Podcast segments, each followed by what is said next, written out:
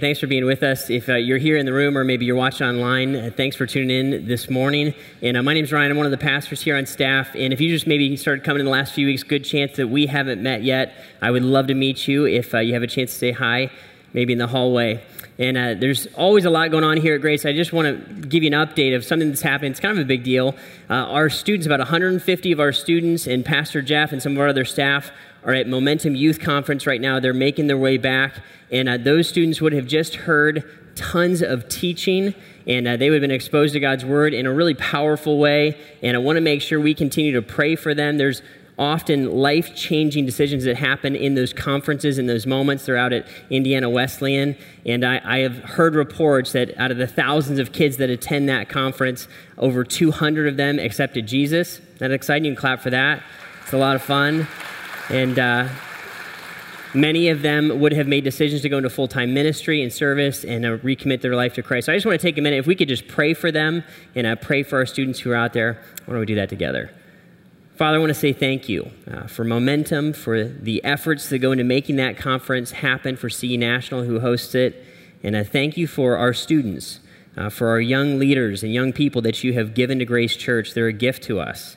And God, we just want to pray for each and every one who heard your word and were exposed to what you did at that conference in a powerful way. God, I pray that you would open hearts and minds, that you would convict in powerful ways, and that literally lives would be changed and minds would be transformed, even uh, in the conversations on the way home, Lord. Would you continue to drive that conversation deeper and deeper into the hearts and the souls and the minds uh, of the students here at Grace. Work in all of the students' lives who would have heard that teaching.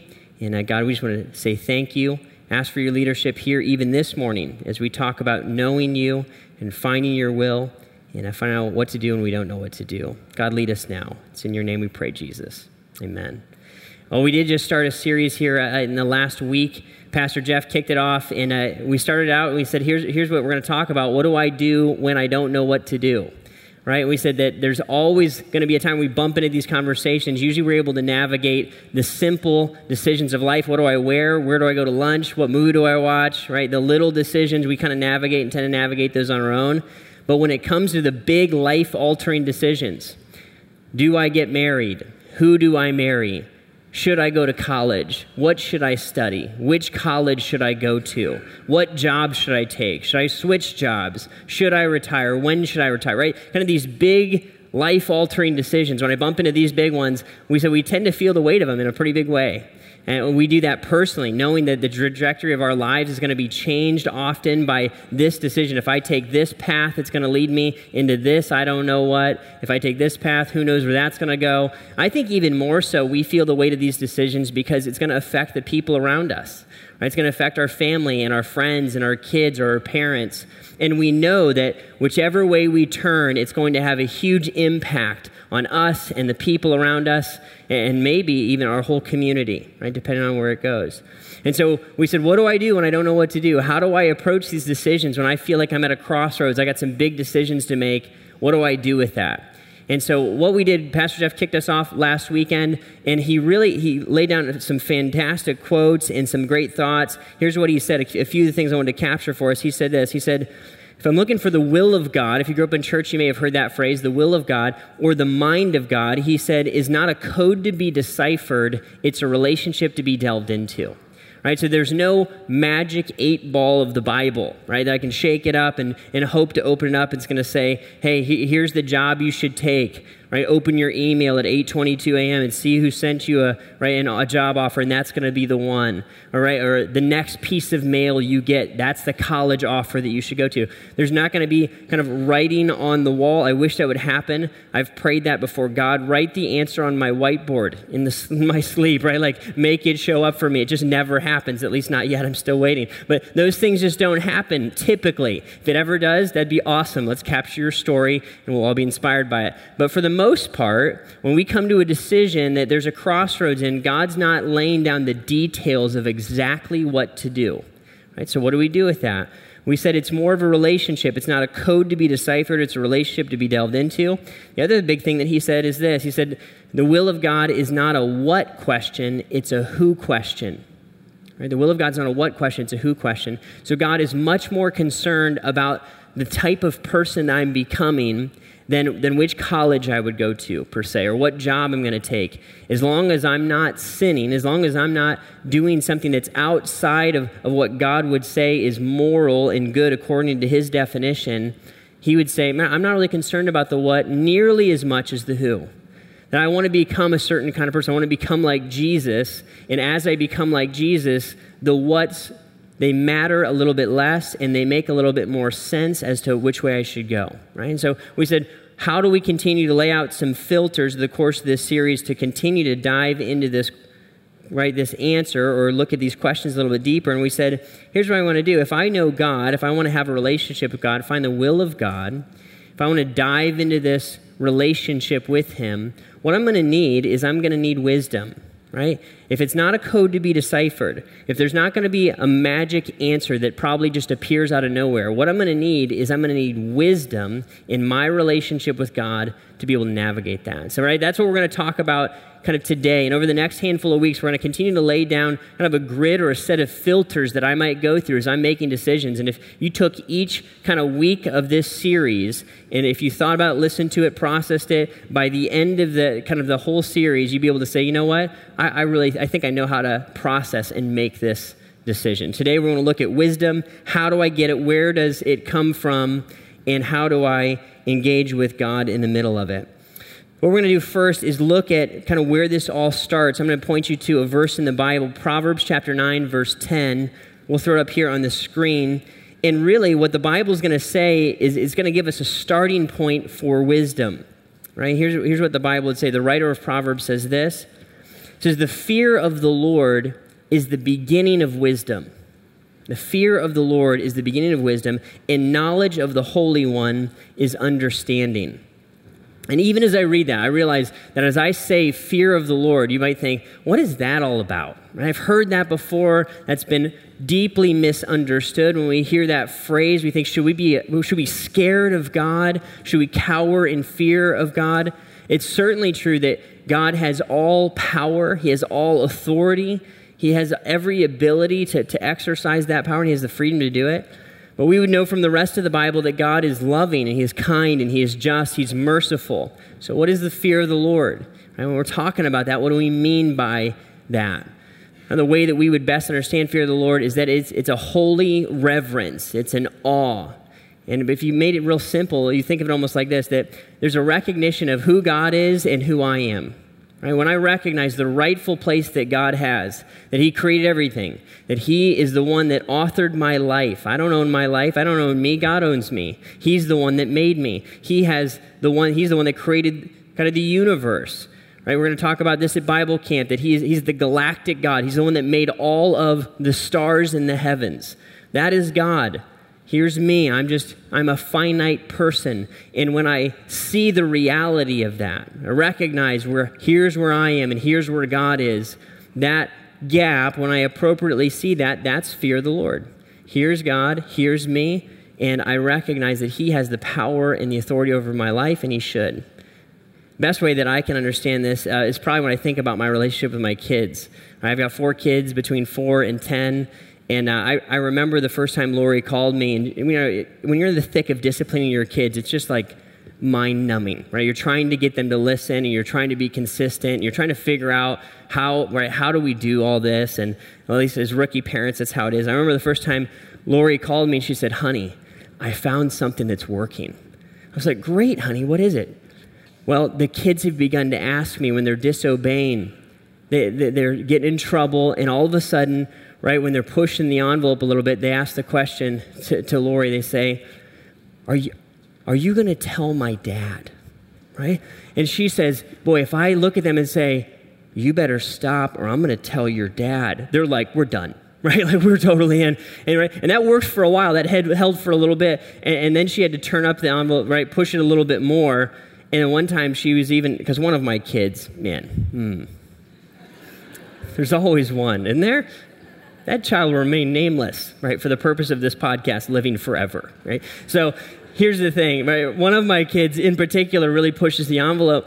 And uh, one time, Lori said, I was making sure not to use a pronoun. One time, Lori, uh, she said to this child, She said, Hey, if you keep this up, I'm going to call your dad and I'm going to ask him to come home from work and he's going to discipline you. And they were like, No, right? They're like, I quit, I give in, I'm done. What is that? That's a, that's a healthy fear. It's a healthy reverence. Hey, I'm not this scary guy. I'm not that intimidating, people, right? We know this. I am uh, 165 pounds. I'm 5'10. Look at me, right? I got nothing. I'm, I'm not throwing the kids out in the snow in the winter, right? I'm, I'm a normal dad, love my kids. I'm not going to harm them. They're not afraid of me per se, but there's a healthy reverence that if, if they do something wrong and they got to look their dad in the eye, ugh, right? There's a recognition of that, there's a fear of that, and that's healthy. So, what does that make them do? It makes them live as if they know their dad is going to see.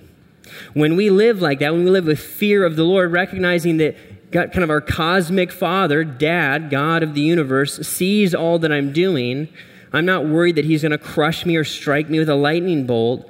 He loves me, cares for me, has a plan for my life, but He also is, the authority in my life. When I recognize that relationship exists, here's what's beautiful. The, the writer of Proverbs is going to say, when you have that in place, now you are in the ballpark of wisdom. Now you can begin to have wisdom when you start to see that gap. If I think that I run my life and I'm in charge of me and whatever I want to do goes, I'm not even, wisdom hasn't even begun yet. I'm not even in the realm of wisdom because I'm not recognizing reality yet. So we, we want to start here as we start to look at knowing God, finding wisdom. What I want to do is I want to recognize the fear of the Lord. It's where it all begins. That's where wisdom starts. If I want to know what to do and I don't know what to do, I start with fear of the Lord. Right? I recognize who God is. And the, the, the proverb goes on, and it says, Fear the Lord is being wisdom, and knowledge of the Holy One is understanding. And that word knowledge is in the Hebrew, it's almost always used this way. It's an intimate knowledge. It's not head knowledge. It's not I know math, right? I, I, know two plus two equals four. It's a I know my wife. I know my children. It's a relational knowledge. It's actually the right it's the same word that, that, that will be used of husbands and wives in intimacy they know each other right i know someone deeply Knowledge of the Holy One is understanding. When I have a relationship with God, that's when understanding starts to show up. When I know this person that is the creator and the author of all things, that's when I can start to have insight, the Bible would say, or understanding or wisdom. So, we're going to talk about today is what does it mean to have a relationship with God? Right, a relationship with God. I don't know about you guys. I think I always see um, church stuff and like the Bible a little bit uniquely because I didn't grow up in it. Right? I didn't grow up going to Sunday school. I didn't come to know Jesus till I was in college. A buddy told me about Jesus. Long story, but but it changed my life. Right? But I never grew up thinking that if there was a God, and that would have been a real big if in my mind, if there was a God, I never would have thought that that God would be personal. It would have been someone that I knew. So whenever I heard things like relationship with God after I came to know Christ, I, I was like, that is a weird phrase. That's a weird statement. I would have thought if there is a God, he would have been like the force, right? He's like, he's like this power source out there that people maybe access. Or there's a religion where you kind of sign up and say, okay, I'm attached to this religion instead of that one. I'm a part of a system and I connect with these other people and we show up in a building and hear somebody talk or whatever that thing is right? I would have thought it's a set of beliefs that somebody checks in and says, I adhere to these beliefs, and that's all that. I never would have thought of it as a relationship, that I can know a real person, and that, that God is a personal God that knows me and sees me and loves me, that would send his son to die for me, and now he actually wants to be a part of the intimate details of my life, right? He wants me to know him, and he actually wants to know me the relationship. Right? It's actually kind of mind blowing if you think about it. If you grew up in the church, maybe you heard that phrase your whole life, maybe it doesn't pop as much for you. But when you think about it, if you take a step back, it's a pretty phenomenal thing that we get to know the creator of the universe and the great lengths that he would go to to make himself known to us. That's what we want to talk about. I want to walk through kind of some basic elements of what it means to have a relationship with God. And these elements we're going to walk through today You're never too early to begin engaging these elements. So you might be here and you might be saying, Hey, I have no idea if I even want to have a relationship with God. That's fine. Totally excited that you're here. Thanks for taking your Sunday morning to tune in and watch or to show up and hear. But these are perfectly relevant. You can start doing these anytime. This is what it would look like if you wanted to begin to engage a relationship with God, to begin to interact. And if you're on kind of the deep end of a relationship with God, you'll never outgrow these.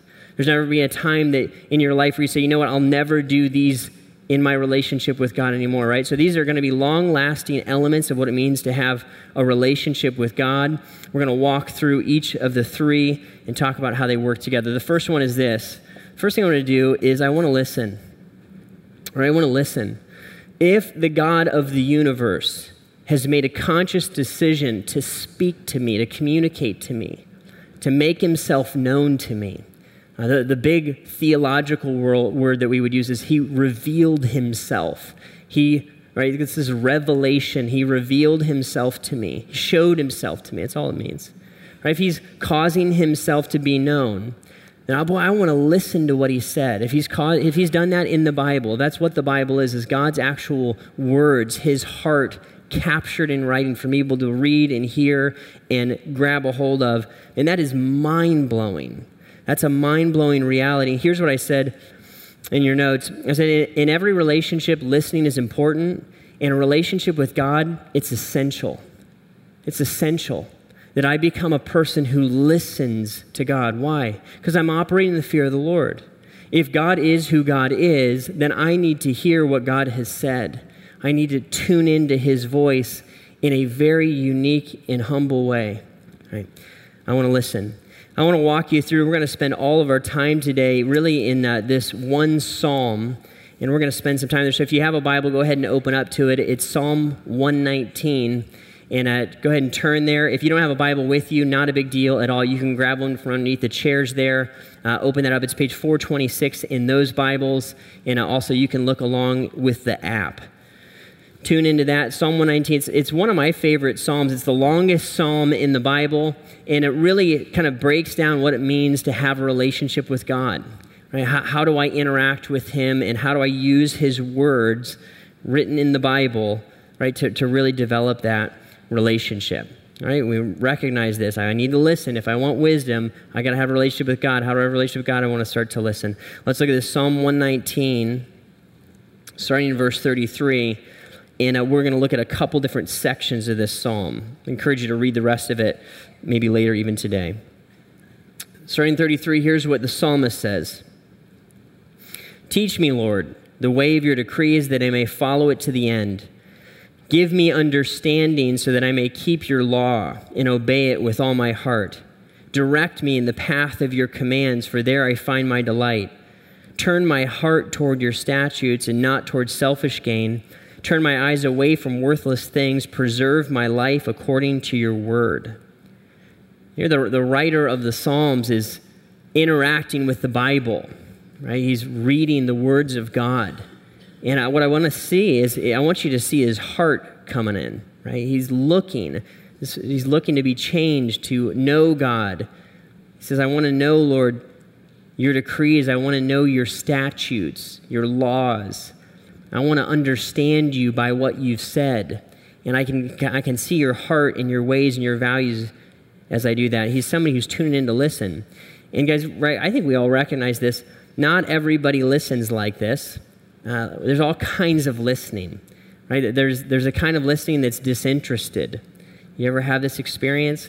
You, you ever uh, talk to a friend who's got an iPhone out, right? Scrolling. Maybe this happens at night in bed with your spouse, hypothetically. You may be having a conversation and be talking. Uh huh. Uh huh. Honey, what do you think about that? Huh? Right? And you, you know there, there's nothing that was captured at all in the last 10 minutes. Right? There's a disinterested listening. Nobody was tuned in at all because the attention was somewhere else. That's one kind of listening. I have this serious problem. I'm not sure where it came from or why I have it, but whenever anybody starts to tell me directions, I completely zone out. I mean, it's like instantaneous. Whenever somebody says, All you got to do is go, as soon as they say go, I see their, their lips moving, right? And there's nothing else. I hear nothing else the rest of the time. I just hope that someone that's by me caught the rest of it, right? So I don't know what's wrong with me or why that happens. It's a personal problem, right? That's a disinterested listening. I literally can't do anything other than that. There, there's also the argumentative kind of listening, right? This is the person who who's listening, we've been on the receiving end of this. I'm sure, I know I have also done it personally, where you're listening not to understand what the other person's saying, you're waiting to rebut, right? You're, you're waiting to give your point. And as soon as that person stops talking, you can jump in there and give your point, usually in an argument that's going to show up. That's a different kind of listening. Right? I can show up to the Bible and man, I, I just I got to put my time in. I'm zoning out, and I read a couple pages, and I have no idea what I just read. But man, I, I checked the checked the list because I did my time in the Bible, right? And I can I can view it like that. I did my time with God today. Check. Now I'm going to have good luck because that's how that works, right? No, by the way, that's not how that works. We don't get good luck from reading the Bible. What we do is we come to the Bible and, and we want to show up with a heart to listen, a heart to hear. Right? So it's an awesome practice to show up and say, God, help me be in a place where I can hear your words, where I can see your heart, where I can know you for who you are. And I want to listen like that, like the psalmist is doing. It puts me in a place, God, as I hear you, give me understanding, direct me in your path, turn my heart, turn my eyes, show me, God, I need wisdom. I need to know. That's a totally different kind of listening. Then, then yeah, I got to do the Bible read. I'm checking it off the list right? Or, or, or showing up and reading the Bible and looking for things I disagree with it, looking to argue with the Bible and argue with the voice of God. A heart that shows up to listen is eager to hear. It's somebody operating out of the fear of the Lord. Specifically, if I'm looking to make a decision, if I don't know what to do and I don't know what to do, I can listen and say, God, I got a financial decision to make. God, what have you said about money?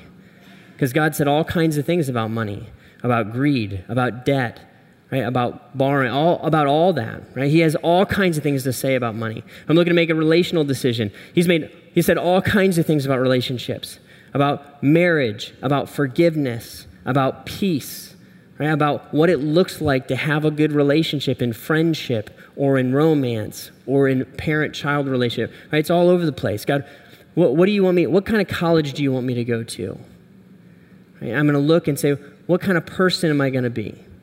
I want to dive into these things as I look at God's heart and his mind, and I can find more and more answers and get more and more wisdom. All right, listen, that's the first one.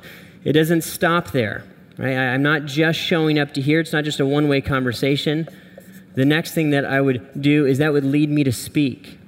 Right? As I've heard the words of God, I can now open up my heart in my mind back to God, and I can do that through prayer. And I can communicate with God. We're going to see that in the psalmist. We'll show that up here in a minute. Here's one of the things I say, though, even before we look at that speaking with God connects our hearts to His hearts. One of the things that happens when I communicate with God, my heart is connected to His. Let's look at this in Psalm 119, 81 through 88. We'll talk more about it. Here's what the psalmist says My soul faints with longing for your salvation, but I put my hope in your word. My eyes fail, looking for your promise. I say, When will you comfort me? Though I'm like a wineskin in the smoke, I do not forget your decrees. How long must your servant wait? When will you punish my persecutors? The arrogant dig pits to trap me contrary to your law. All your commands are trustworthy. Help me, for I'm being persecuted without cause. They almost wipe me from the face of the earth, but I have not forsaken your precepts. In your unfailing love, preserve my life that I may obey the statutes of your mouth. Here, I love this. The, the, the writer of the Psalms, he's got some stuff in his heart, and he's saying, God, I'm going to communicate this to you, right? I'm telling you, I got these persecutors, I got people in my life, I got enemies. I don't know what to do with them. Will you help me with them? Help me know how to respond to them. Help me know how to figure it out. I'm speaking to you. I'm talking to you about it. And when we do that, man, that connects our hearts to God's heart. Why? we're looking for a relationship. God is not interested in, in just dictating to us here's what you should do downloading all these things into us and then we go implement them. He's not just a cosmic CEO. He wants a relationship. So why he's going to use the word father in relationship to what he wants to be with us. And something fantastic and powerful happens when we speak. When we say words out loud.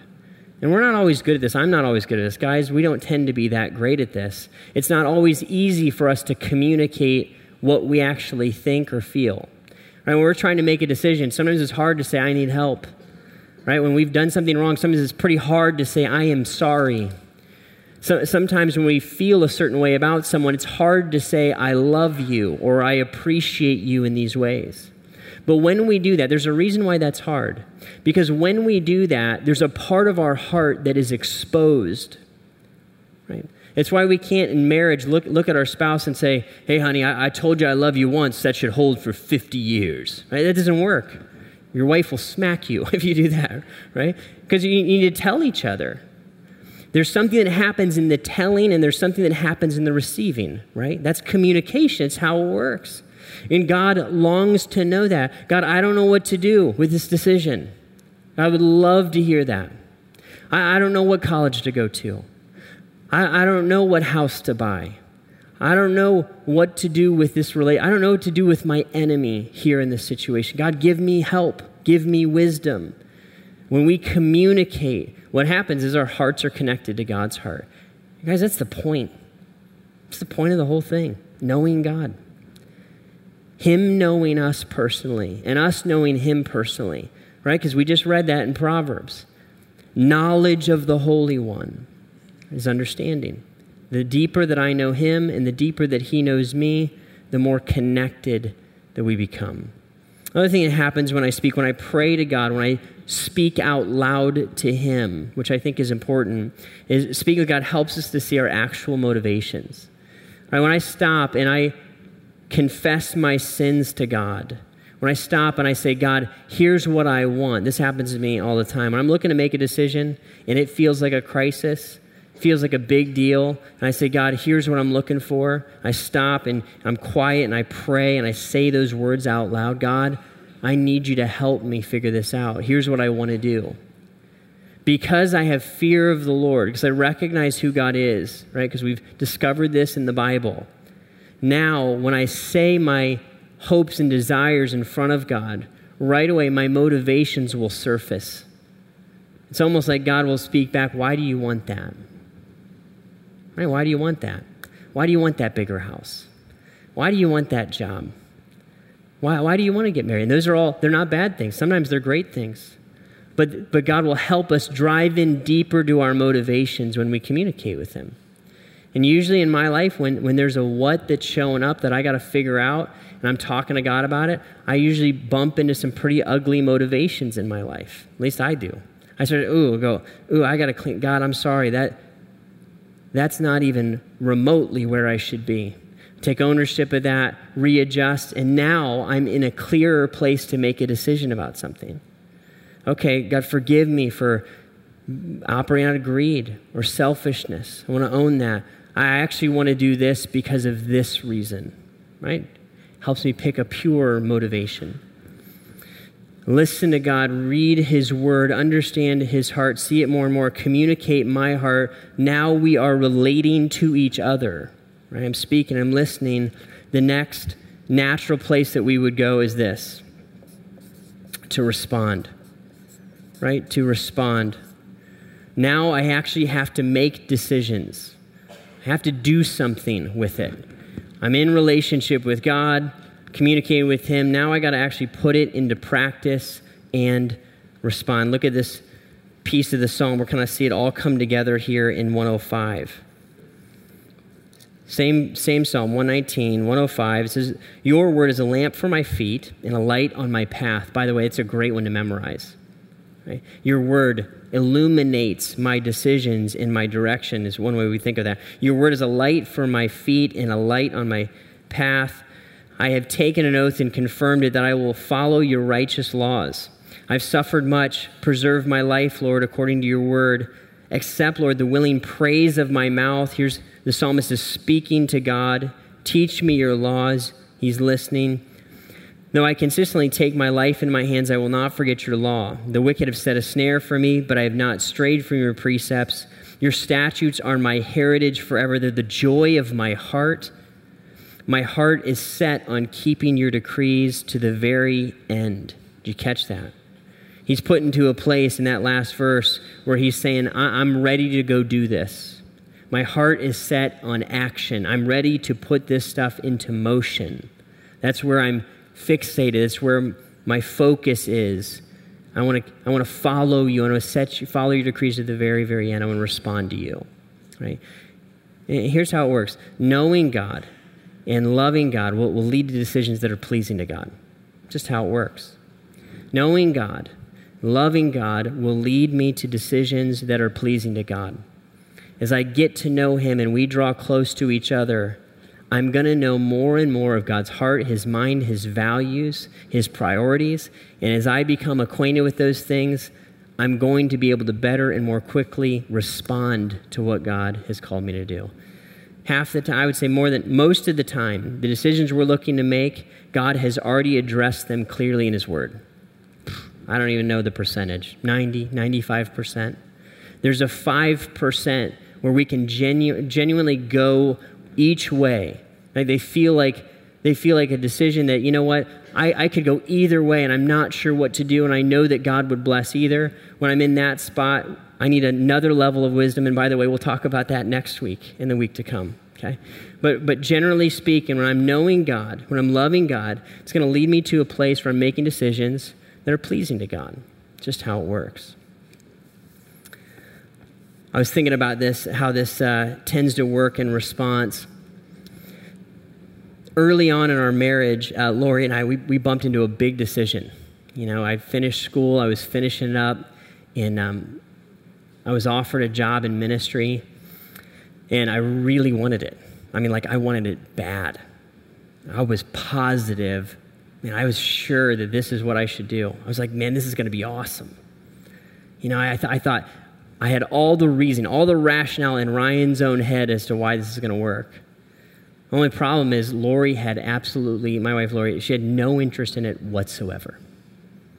You know, and so it caused unbelievable conflict in our relationship early on. It always lasted about six months.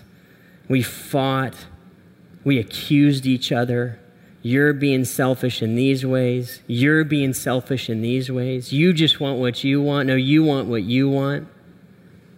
I want to have kids. I want to do this. I want to have, right? We're, we're fighting. We're trying to figure it out. It was ugly. We eventually worked through the place where we started to do some of the right things. You know, started to ask the right questions, started to pray about it, started to read the Bible, I started to look for what God actually wants in the middle of it. It took a while, man. It took a couple months, probably six months.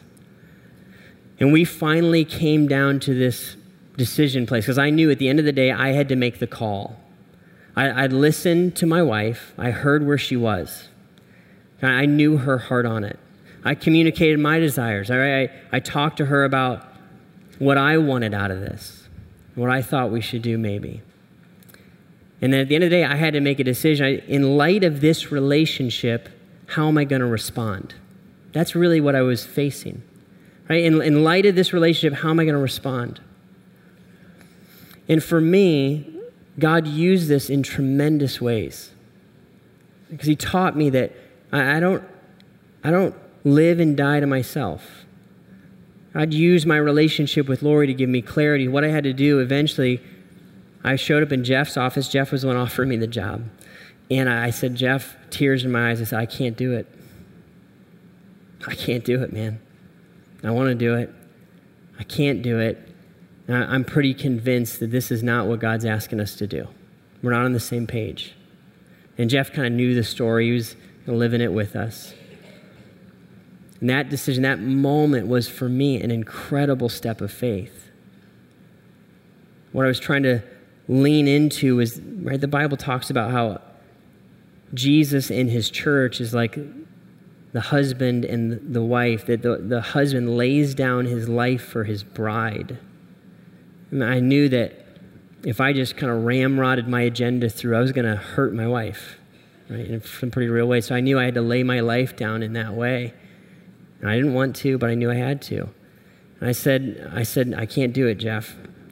And in classic Jeff fashion, he's like, Well, I do have this other job. How about this, right? And so it ended up working out, and it doesn't always work out. It doesn't always work out the way that we would dream of. But I saw God work in that situation in huge ways. When I trusted, when I looked and, and said, Here, I got to respond to a relationship. I got this relationship, I got to make a decision in light of that. What I saw God do was amazing. The guy who filled my spot ended up being an enormous influence in ministry, and I got to go into a role that was a better fit and was more fruitful, and everybody was blessed in the process. Right? What that did is that grew my faith like crazy. I started to see, because now for me today, I'm absolutely sure I did the right thing. I know I did. Looking back on it, I have peace. I never sit and think, I wish I would have done that differently. I have, I have no regrets. And what that did for me is it made me look and say, you know what, God, you know more than I do. You, I, I, can fear you. I can look at you and say, God, you have a higher perspective and you understand things I don't understand. So that caused me to listen to you deeper, causes me to trust you more and open up to you in a deeper way, which causes me to respond to you more freely, which causes me to listen to you, which causes me to speak to you, which causes me to respond to you, right? This thing gets spinning. And here's, here's how I think this thing works. As we begin to see our relationship with God really get momentum, start to get moving, that's where wisdom starts to click in. That's the goal, man. How do I get this thing spinning? Get it moving. There's this, this uh, interesting phenomenon that has uh, entered our world, this invention. I'm not sure if you've heard of it. It's called uh, the fidget spinner. Have you heard of this? It's fascinating. let me just say something. I don't care what you think of the fidget spinner. You might love it, you might hate it, but after today, you'll never think about it the same. That's all I really care about, right? You're ruined now by the fidget spinner. So here's the thing We're, we want to get momentum in our relationship with God, right? I want to open the Bible, I want to listen to what God said. And now I can, I can hear his voice. I want to trust him. I want to start talking to him and now I can respond to him. Right? When we start to get some momentum, get this thing moving, right? I can start to see that happen. And many of us would have had an experience somewhere along the way where we, we said, man, I know God. I want to know God. Maybe it's a mountaintop experience. You know, and we had this interaction. It's a conference. This one time when Pastor Jeff was speaking, and I, I said, I'm in, I want to follow Jesus, right? And, and we saw some, some momentum in our relationship. It gave it a big, huge shove. And then, I don't know, this is how it works for you, but it works this way for me too. That I have some momentum, I have things moving, and then this isn't the only thing happening in my life. I got other fidget spinners moving. Right? I got a wife, I've got kids, I got bills to pay, I got stuff to do, right? It's nice outside, calves are coming, right? Like whatever. There's things happening in our world and they get our attention. And over time, what happens is that momentum starts to slow down. And then what happens is I'll run into a place in my life where I need wisdom. And I come back to my relationship with God and I recognize that the momentum has slowed down. It might have even stalled or stopped. And here's what I find catch this God often uses the crisis of the what to bring our focus back to the who. Right? When I have a decision to make, all of a sudden, man, I, I wish that relationship with God was humming. Man, I wish, I wish God and I were tight again. If I knew God day in and day out, if I was tuned into His heart, and I was in His Word on a regular basis, and if I was praying like I wish I would pray, and if I was acting on what I know God called me to, if I was tithing, if I was in a small group, if I was being the kind of light in my workplace that God's called me to, if I had the joy that comes from knowing God, and if I was actually praying the way that,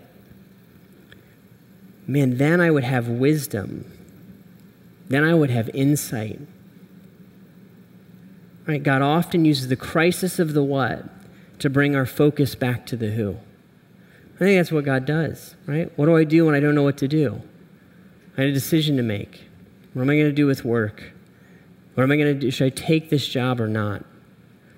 All of a sudden, I'm brought back and I realize that the whole time, the job wasn't the point. That college, it's really not that important. Should you go? Probably. Who knows, right? You're going to find your way to wisdom. What matters more than all of it is this a fired, moving relationship with God. It's what we're made for. Much more than the money, much more than the highest impact I can have, Much more than my dreams coming true or life being all that I hoped it could be. Me knowing God and God knowing me at the end of the day is the central point. And by the way, when I live there, wisdom can come pretty easy. Right? It's where it begins. Knowledge of the Holy One. Say, Ryan, what do we do with this? You've ruined the fidget spinner permanently for me, right? What do I do with this, though, walking out of the conversation? Here's, th- I think, a handful of things. We might look and say, you know, I, I've never even had a relationship with God. I don't even know why I'm here today. My friend brought me, I got drug in here. Where do I start? Right? You might be on the very end. You may have been in church for 10, 20, 30, 40 years. I would, I would look at you and say the same answer applies. I just start by getting momentum. I start by spinning the wheel. God will meet me in His Word, and God will meet me in prayer, and God will meet me in a response to doing what I know God has asked me to do. Often this will happen. When you stop and pray, does God ever bring something to your mind? Something you know you need to do? It happens to me a lot. Start there. Start, you can start any one of these places. No matter where you are in your relationship with God, I'm never going to outgrow this. And I'm never too early for this. If you're not sure if you're ready to say yes to Jesus yet, that's okay. Start reading the Bible. Start in the book of John. Start investigating Jesus. All of a sudden, you'll see movement happen. You say, Ryan, I, am looking, I need, I need to make a decision. Where would I start? What do I do this week? If you're in a place where you don't know what to do, here's what I would say I challenge you, encourage you to take your smartphone out, grab an appointment, 30, 45, right? If you're kind of the all or nothing person, go for an hour. Set an appointment on your calendar. Before you do that, go to Google, type in whatever it is you want wisdom about. Bible verses on money. Man, never before have we had such easy access to Bible study tools. You'll get 50 of them that'll shoot right out. Bible verses on relationships, Bible verses on growing in whatever, right? And something will shoot out there. Take that, print it off, take it into a half hour, 45 minutes, hour long interaction, time with God, set it up on your calendar. Here's what I'd love for you to do take a Bible, an actual physical one. Do not bring your smartphone. Do not bring any technology with you. Just do it this time. You don't have to always do it this way. This is not the five minute devotional. This is not the one second prayer. This is not the pray before the meal. I do all, right? I don't care. Do this. Try it. And focus on knowing God in whatever it is decision, whatever decision you're trying to make. Because nothing will motivate us like the crisis of the what. Right? It brings us back to the who. I'm personally working this through. I, I'm working harder on my relationship with God than I have in years. Why? I got a what I'm working on. It's got my attention. I need wisdom. Right? I, God, I need you. Oh, I want us to be as tight as we can be. Would you do that this week? Start somewhere. Listen. You reading your Bible the way you want to. It's not a checklist, it's not something to run through. It's knowing the heart of God revealed for us. You praying the way you want to? Are you doing what you know God has asked? Is this thing moving your life? Start somewhere. Got a decision to make? I encourage you. Spend the time with God. Fight for it. You want a great marriage? It takes time. Constant little touches. Want great parenting, right? Great relationship with kids, constant touches. Want a great friendship? Time. Constant, regular touches. What a great relationship with God? Time, right? You got to invest in that relationship. Listen, there's nothing that will be worth it more than an investment in a relationship with God. If you're just beginning or if you've been doing it for 30, 40, 50 years, fight for that. We'll do that together. I'm going to have the band come out. Love for us to begin to interact with God even now, begin to connect our hearts with His. And uh, if you're burdened by something, maybe trying to make a decision or work through an issue, would you tell God about that? process and communicate where you are. Let's, let's do that together.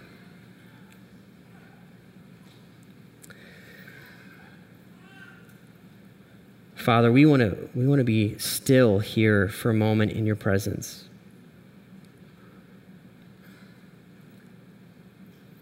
We've all got things on our minds and our hearts, God, but would you just help us to be still? And God, we want to recognize who you are. You're the God that, that split the Red Sea, spoke the stars into existence. Lord, you're the one that raised Jesus from the dead. God, you created me. You know me. You know each and every one of us, and you know the circumstances of our lives. You know the burdens that we carry, and the decisions we're trying to work through. And you care deeply. And you're longing for us to reach out to you and find wisdom. Lord God, like a good father with his children.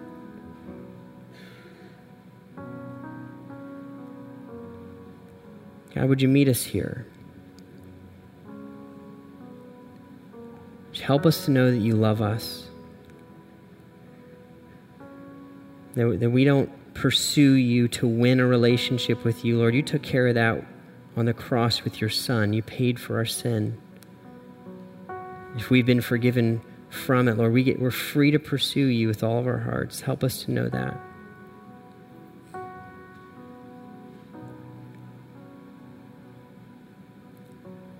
God, help us to love you the most. Pray that you would make yourself our everything, our one thing, the one that has the center of our attention, our focus. Lord, we need you. Meet us here even now.